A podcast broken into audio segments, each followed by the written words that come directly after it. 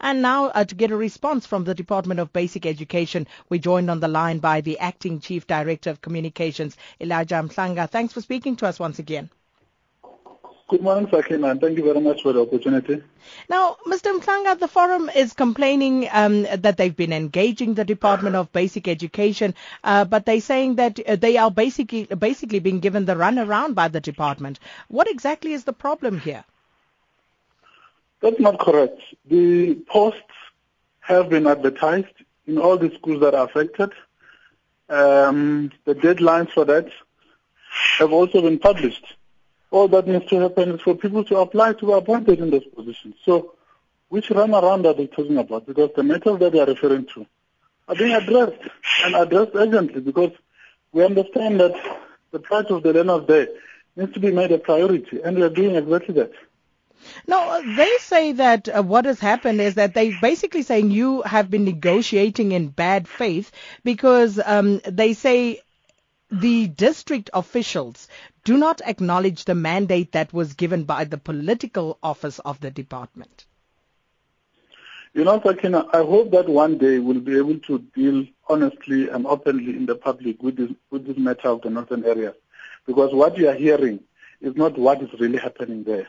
But due to the sensitivities around this, I will not go into such details. All I'm going to say is that the Eastern Cape Department of Education is doing all that they can to ensure that the situation there returns to normalcy. And, and, and just as a reminder to our listeners, why again is it so difficult? Why has it been so difficult for the department to resolve the issues uh, around vacancy and the payment of teachers?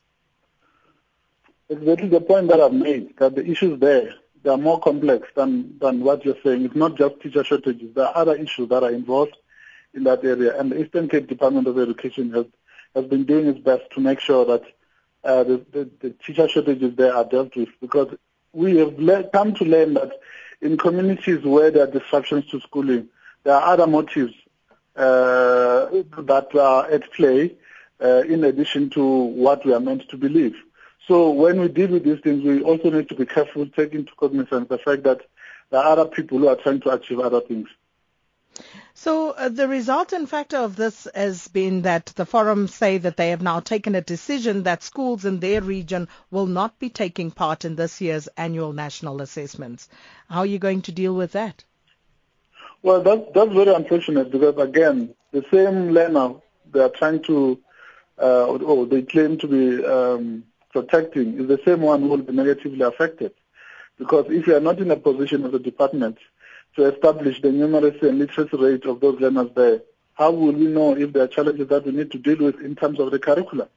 The issue of the teachers, the issue that the MEC there uh, is dealing with, because it's only the MEC who can declare posts that are available and, and then move to appoint people there. And the department has to make money available for such to happen. But we are saying that even if those schools there are not part of ANA this year, we should be able to get important information that we need around the literacy and numeracy rates of our learners in the Eastern Cape and elsewhere in the country. That will help us to move forward in terms of strengthening our curriculum implementation, which is the whole purpose of the annual national assessment, by the way. Mm, but but um, uh, uh, uh, SADTU also previously indicated that they will also not be invigilating, they will not be administering the ANAs. So where does that stand right now? Because these ANAs are supposed to be written next week.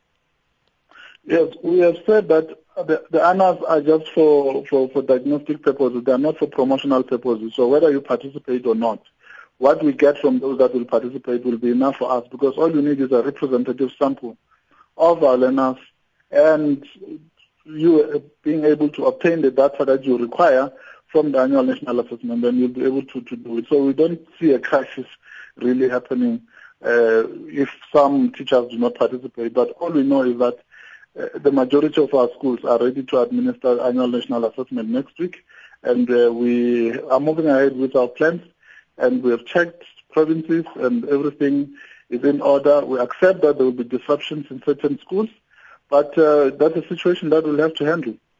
Um, Mr. Mhlanga, you may not see the crisis immediately, but, but are you not concerned about the precedent that you may be setting here?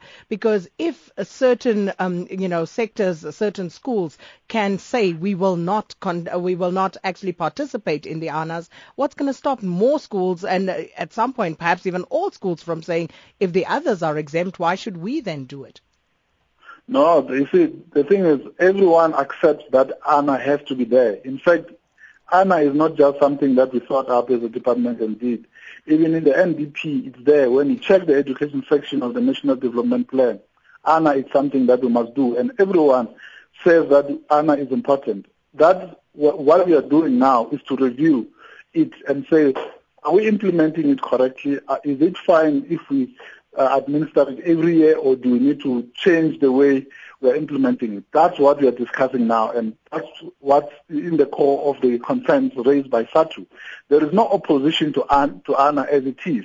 We all agree that we need it, but we differ on how it should be implemented. But the good thing is that already as a department, as, as, as early as uh, January this year, the minister said we need to review the way ANA is being done because we have been collecting data all these years, but we don't have sufficient time to apply that data to curriculum implementation so that we know we are using the intelligence that we are obtaining from the annual national assessment.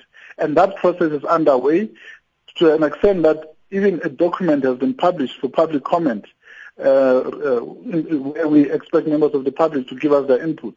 So to say that we are not doing anything about ANA, it's, it's incorrect. So people cannot be calling for a boycott while the review is still underway because you you you you are now disrupting the process that is orderly, that is underway, that we we really need to all respect. If you have an input, please make it, and we are glad that we're engaging SADTU as we speak. So um, even even if uh, we are not able to find a resolution now, uh, but uh, ANA should continue.